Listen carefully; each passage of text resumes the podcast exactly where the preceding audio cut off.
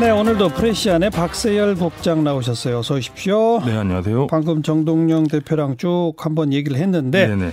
언론의 시각에서 다시 한번 오늘의 협상 과정 정리해 봅시다. 네, 알겠습니다. 오늘 오전에 4 플러스 1 중에 민주당을 빼고 3 플러스 1이 먼저 합의안을 합의를 했죠. 그래서 민주당이 제안을 했습니다.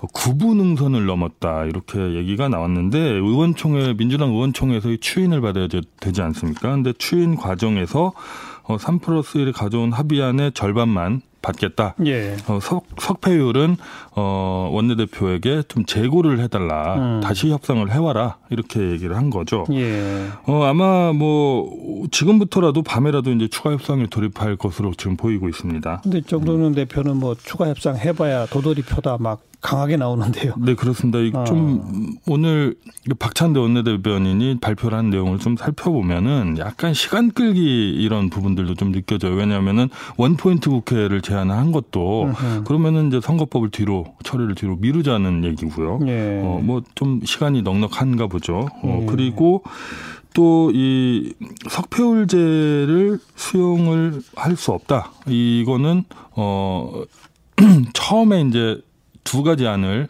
어, 수용을 해달라 라고 온 거에서 한 가지는 수용하고 한 가지는 수용하지 않는다라는 거는 뭐 진전이라고 보기도 좀 어려운 거죠. 네, 어, 네. 즉 어, 사실상 비토를 놓은 건데 다만 음. 여기서 조금 이 지켜봐야 될 부분이 예.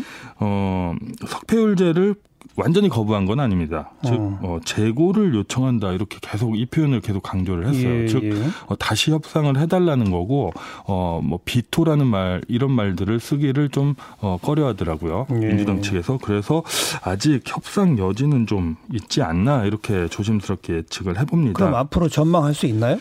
전망은 일단 가정법 언론의 시각에서 가정법, 예, 가정법 예. 좀 보자면은 일단 석패율 제도 같은 경우는 아시다시피 어 강제성이 있는 게 아닙니다. 예를 들어 석패율이 가능하다라고 열어놓는 것이고 각 당에서 적용을 하는, 하는 하든지 말든지 자기 이렇게. 비례 후보에 네. 지역구에 출마한 후보들을 쭉 연명으로 적을 건지 말 건지를 정하는 거죠. 그렇습니다. 네, 예를 들어 네. 우리는 어, 비, 뭐 석패율이 좀 어, 아까 셈법이라는 말도 나왔는데 음. 셈의 정치를 안 하기 위해서 석패율을 안 하겠다. 이, 이것이 이제 정치적 이득으로 돌아올 수도 있기 때문에 정당 자율로 할 수도 있다. 예. 이런 부분들이 있어서 석패율 도입 여부가 제가 봤을 때는 이 협상에 엄청난 걸림돌 같지는 않습니다. 그래서 음.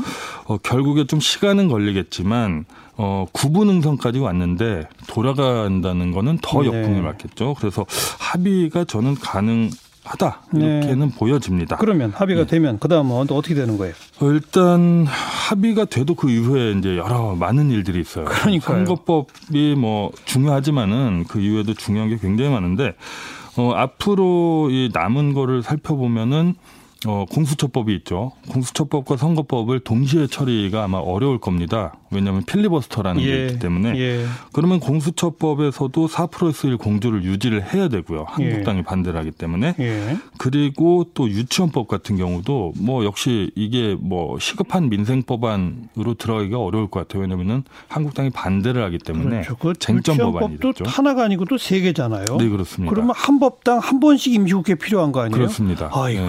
그런 네. 이제 그 필리버스터를 다 그대로 한다는 가정에서 그러니까요. 예. 어, 그렇게 될 수밖에 없기 때문에 어 그렇다면은 제일 중요한 게 민주당 여당 입장에서 국정을 음. 책임진 여당 입장에서는 4 플러스 1 공조를 잘 가지고 가야 됩니다. 그런데 오늘 같은 모습을 보면은 조금 어 불만들이 나머지 예. 야당들이 좀 많이 있는 것 같아요. 그래서 네. 이 공조를 어떻게 가져가느냐가 이 관건이 될 것으로 보입니다. 음.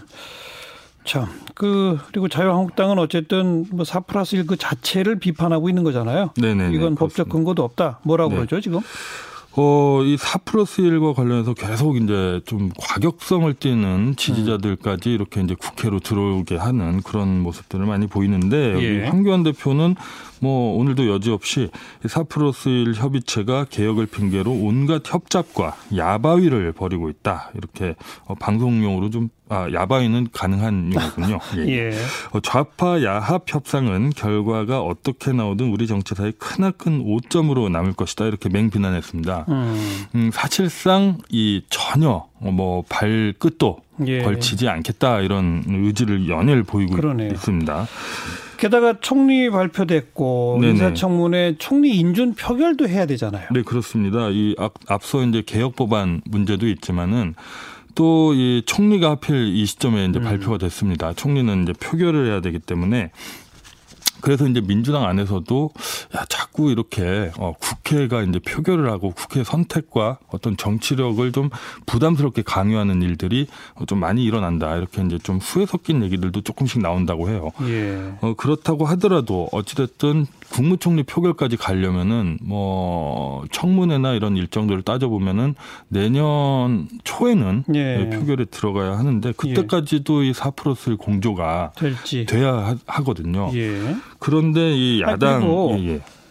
이게 지금 또 청문회를 언제까지 어떻게 해야 한다는 뭐 절차들이 있겠으나 네네. 법안 하나하나 임시국회 뭐 3일짜리 해가지고 올리고 필리버스터 하고 막 이렇게 계속 돌아가다 보면 네네 청문회 언제 열 수 있을지도 모르는 거예요 맞습니다. 지금. 예. 청문회도 역시 이제 여야 합의가 돼야 되는데 그러니까요. 한국당이 이 청문회와 관련해서 정치적으로 굉장히 좀 부, 그 부각이 되고 예. 이런 경험들이 있기 때문에 이번 청문회들 총리뿐만 아니라 어 장관도 개각도 줄줄이 있을 텐데 예. 청문회들을 아마 지금 벼르고 있을 그럼 겁니다. 청문회 자체를 벼르거나 아니면 아예 보이콧할 수도 있나요? 네 그렇습니다. 이 어. 보이콧할 수도 있고 이 한국당이 굉장히 강경하게 나갈 어, 요인들이 계속 발생을 하고 있는 거죠. 예. 다만 이제 한국당도 과연 이것이 옳은 것인가 어, 정치적으로 어, 이득을 본인들에게 가져다 줄 것인가 이건 예. 좀 생각을 해봐야 됩니다. 예, 예. 왜냐하면은 뭐 이 강경 일변도로 가면서 지금 뭐 당내 대화파들 특히 음. 이제 기억하시겠지만은 김세현 의원이 쇄신을 외치면서 음, 당을 어 완전히 바꿔야 된다 이렇게 얘기를 했는데 황교안 대표가 단식을 하고 그리고 나서 이제 당을 이 당직을 교체를 하고 그리고 장외투쟁 그 어제나 이 최근까지 국회에 이 이른바 이제 지지자들을 불러 예. 모으는 예. 이런 강경한 입장들을 보이는 게 당내 대화파들이나 어, 정치 협상파들의 입지를 굉장히 줄이는 거거든요. 네. 과연 이렇게 되면 황교안 대표의 리더십이 대한 정당 으로서 과연 걸맞는 것인가 이런 의문들이 아마 당내에서도 굉장히 많이 생겨날 것으로 보입니다. 강원 양파 간에 좀 논란이 있겠죠. 네 그렇습니다. 그래서 음. 뭐 리더십 이 부분도 황교안 대표 리더십이 앞으로 어떻게 갈 건지 이 부분도 좀 지켜봐야 될 것 같습니다. 네.